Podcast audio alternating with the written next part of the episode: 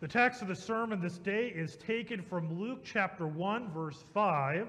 Specifically, these words. It says, "In the days of Herod, king of Judea, there was a priest named Zachariah of the division of Abijah, and he had a wife from the daughters of Aaron, and her name was Elizabeth." That is the text. Grace, peace, and mercy to you from God our Father, and our Lord and Savior, Jesus Christ. Amen. That verse that I just read is a verse that on the surface seems like that's just kind of random to have as this focus of the text. Well, in case you don't know, we're obviously following a sermon series, and the person that kind of left the guide to this was Dr. Reed Lessing. He is a professor. At one time, he was a professor at Concordia Seminary in St. Louis, and the way he dissected this text, and I looked at him like, boy, I would have never thought of that. But I started reading it. It is a sentence that has some very significant details. First off, there is the historical reality that is being presented. There is Herod, which, by the way, the Gospel of Luke is chock full of these type of things, where he references something, some individual in history. So, for example, if you know Luke chapter 2, which you'll hear on December 24th, you hear the mentioning of Caesar Augustus. You'll hear about Quirinius, who was governor. If you read about the baptism of Jesus, you read about Tiberius. You read about all these different historical figures. And the reason is Luke is helping you figure out when this happened. He's showing that this happened somewhere in history. So the inclusion of Herod kind of begins to get you to the idea as to what year this is happening. Because Herod most likely died about 4 BC, or BCE if that's the way you prefer it. But he died, in 4 BC. And so you take in the Gospel of Matthew and how he killed all the children. You kind of get an idea as to what year this probably would have happened. And that's probably about 5 or 6 BC. And then you have this detail about Zechariah being of the division of Abijah. I don't know if you realize that actually gives you a time of the year. Because every division had a specific time, two specific times of the year that they served in the temple. And so in the case of the division of Abijah, the two times they served was either in mid-March to early April or mid-September to early October. So like right around the time of Yom Kippur was when they would be serving. Which, by the way, if you were to add 6 months to that, in other words, when Jesus is announced, that would be about March, and you add 9 months, you have December. December 25th actually is not as far off from Christmas, the birth of Jesus, as many think, possibly. It could also be in June. It's one of those 2 days. It could be end of March or the end of December or the end of June. But that little text actually gives you that historical data. But then there's the other part, is the fact that in one sentence, Luke mentions Herod, and he mentions Zechariah. Two completely polar opposite people in a single sentence. So Herod, who was known as Herod the Great, he's called Herod the Great because of the incredible project he did in the city of Jerusalem, namely the restoration of the Second Temple. He made it much more attractive. He did a lot of building projects. He made the city look much better than it was. But he had a major character flaw. He had an incredible ego. His desire, he wanted everyone's attention. He wanted everyone paying attention to him. And if anybody would take away his authority or his glory, he would consider it a threat. In fact, he became very paranoid when it came to his rule. So paranoid that at one point he killed two different wives, and he killed three sons in order to, because he thought they were involved with the plan of insurrection to overthrow him. It's for this reason that Caesar Augustus said, "It is better to be Herod's pig than Herod's son," because Herod, being a Jew, would never eat pork. So he's more likely to kill his son than a pig. But then you even add into it was when he was about on his deathbed. So he died about the age of 69. And he knew he was about to die. And he also knew that no one was going to mourn his death because of his brutality. And so he decided, if no one's going to cry about me, I'm going to give them something to cry about. So he ordered his leading top people to gather all the leaders of Jerusalem and bring them into a single room. And on the moment that Herod died, they were to execute all of the leaders. So that way, at least the people would be crying about something when he died. Fortunately, none of the people went through with it. When he died, they're like, "Go about your business." And they did nothing to them because they knew it was a bad idea. But that is the type of person Herod was. He was obsessed with keeping his status.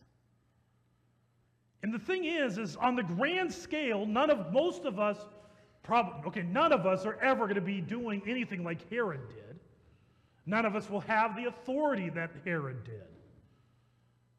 But the thing is that every single one of us has a desire to ultimately keep our kingdom.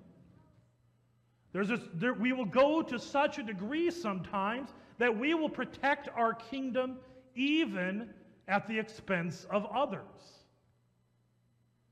I mean, think about how much advice on internet or what pop culture advice is: you just worry about you. Don't worry about anyone else. Basically protecting one's own kingdom. And that was the temptation in the garden originally. You will be like God. And that has been our desire ever since, and it still is. We want to have some piece of the pie that we are God. Much like Herod. Again, we don't do as extreme of things as he did.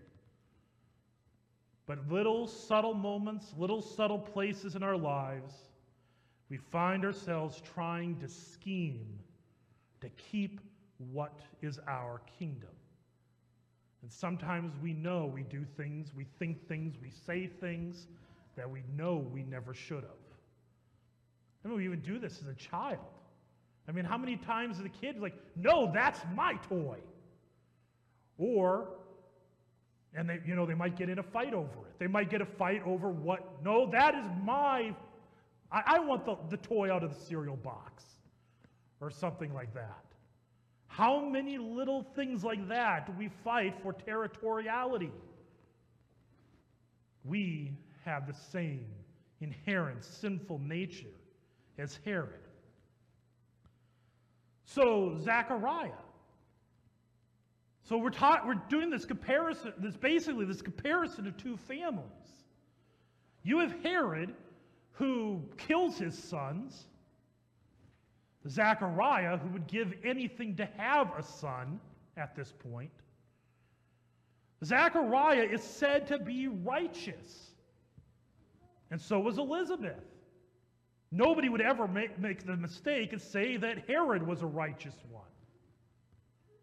What's the difference? Is Zechariah a guy that has no sin, no difficulties? Well, in our text we see, yeah, he too was a sinner. We actually see this, that when he is visited by the angel, The angel tells him that his wife in her old age is going to be pregnant. This Zechariah is a man, you know, he is a man of God. He knows the scriptures inside and out, so he would know that Sarah in her old age was pregnant. He would know about Rachel. He would know about Hannah being pregnant with Samuel. He would know about all these miraculous pregnancies in the Old Testament, and yet when he's talking to Gabriel, an angel from God, in the temple, in the Holy of Holies, he doesn't believe it. So we see, and by the way, the consequence is he can't talk for 9 months. How many of you could make it 9 months without being able to speak? Some of you are like, all right, getting through church is tough enough. But 9 months he would go silent because he did not believe. So he was weak. He had a sinful nature. He didn't have full confidence in God. So why was he righteous? Faith. He believed in Yahweh. Because remember, in the scriptures, Jesus himself would say that if you have the faith of a mustard seed, you can say a mountain to move from, tell a mountain to move from this place to that. His faith may not have been as strong as it could have been. It's not ideally strong, but he did have faith. In the Old Testament, it tells us that Abraham believed God, and it was counted to him as righteousness. Righteousness comes by grace through faith. Herod had no faith. In fact, when you get into the Gospel of Matthew, when he finds out that he greets the Magi or visits with them, and they say that the king of the Jews is to be born, he didn't say, oh yeah. He went and tried to kill him. He killed several children just to stop it. So he definitely did not have faith. In fact, he thought he could stop the plan of God. Zechariah, on the other hand, was faithful. Even though he was muted, he still remained the faithful father. And when the time came, his name was John, the name of the child. And you see that child that would be in his wife's womb. He would be born for one purpose, and that is to prepare the way, to point to his cousin. To his cousin who would be born in Bethlehem. His cousin who would show up one day at the Jordan River, into which he would say, behold the Lamb of God who takes the sin of the world away. The one whom he would baptize in that very river. That's why this child was born, to prepare the way for his cousin. His cousin who would preach and teach throughout the region, and eventually would be led to the cross, led to where he would have nails in his hands and his feet, and he would die a slow, agonizing death on his cross. And it is by that death, by that agonizing death, that salvation was for Zechariah, for Elizabeth, for John, even though all three of them had died by that time. They were redeemed by the blood of their cousin. He had faith in God's promises. It is by grace through faith that righteousness comes. Not about whether you sin too much, not about whether or not you've done enough good deeds, but purely by the gift of God. Held on to by faith, you are made righteous, just like Zechariah. But apart from faith, Apart from faith in the one true God, there is no righteousness, as in the case of Herod. Really, right there in that sentence, Herod and Zechariah, the two families, you have the case of one of faith, one in rebellion to God. The one who is faithful is righteous on account of that faith. The one in rebellion stands condemned. So the prayer is that we, like Zechariah, would trust in the Lord, would trust in Christ, believe in his promises, that that he came and he bled and he died for you, that while you were still sinners, he died for you. Trusting his promise that in the waters of baptism you are cleansed, you are made his. Trusting that when you receive the bread and wine, that you receive the body and blood of Jesus in, with, and under it for the forgiveness of your sins. You trust his word unto the end, keeping your eyes on him who is crucified, that cousin of John, by whom Zechariah was redeemed, by whom you are redeemed, till he returns to reign. To him be all glory. Amen. The grace, peace, and mercy of our Lord and Savior Jesus Christ, keep you in the one true faith, the life everlasting.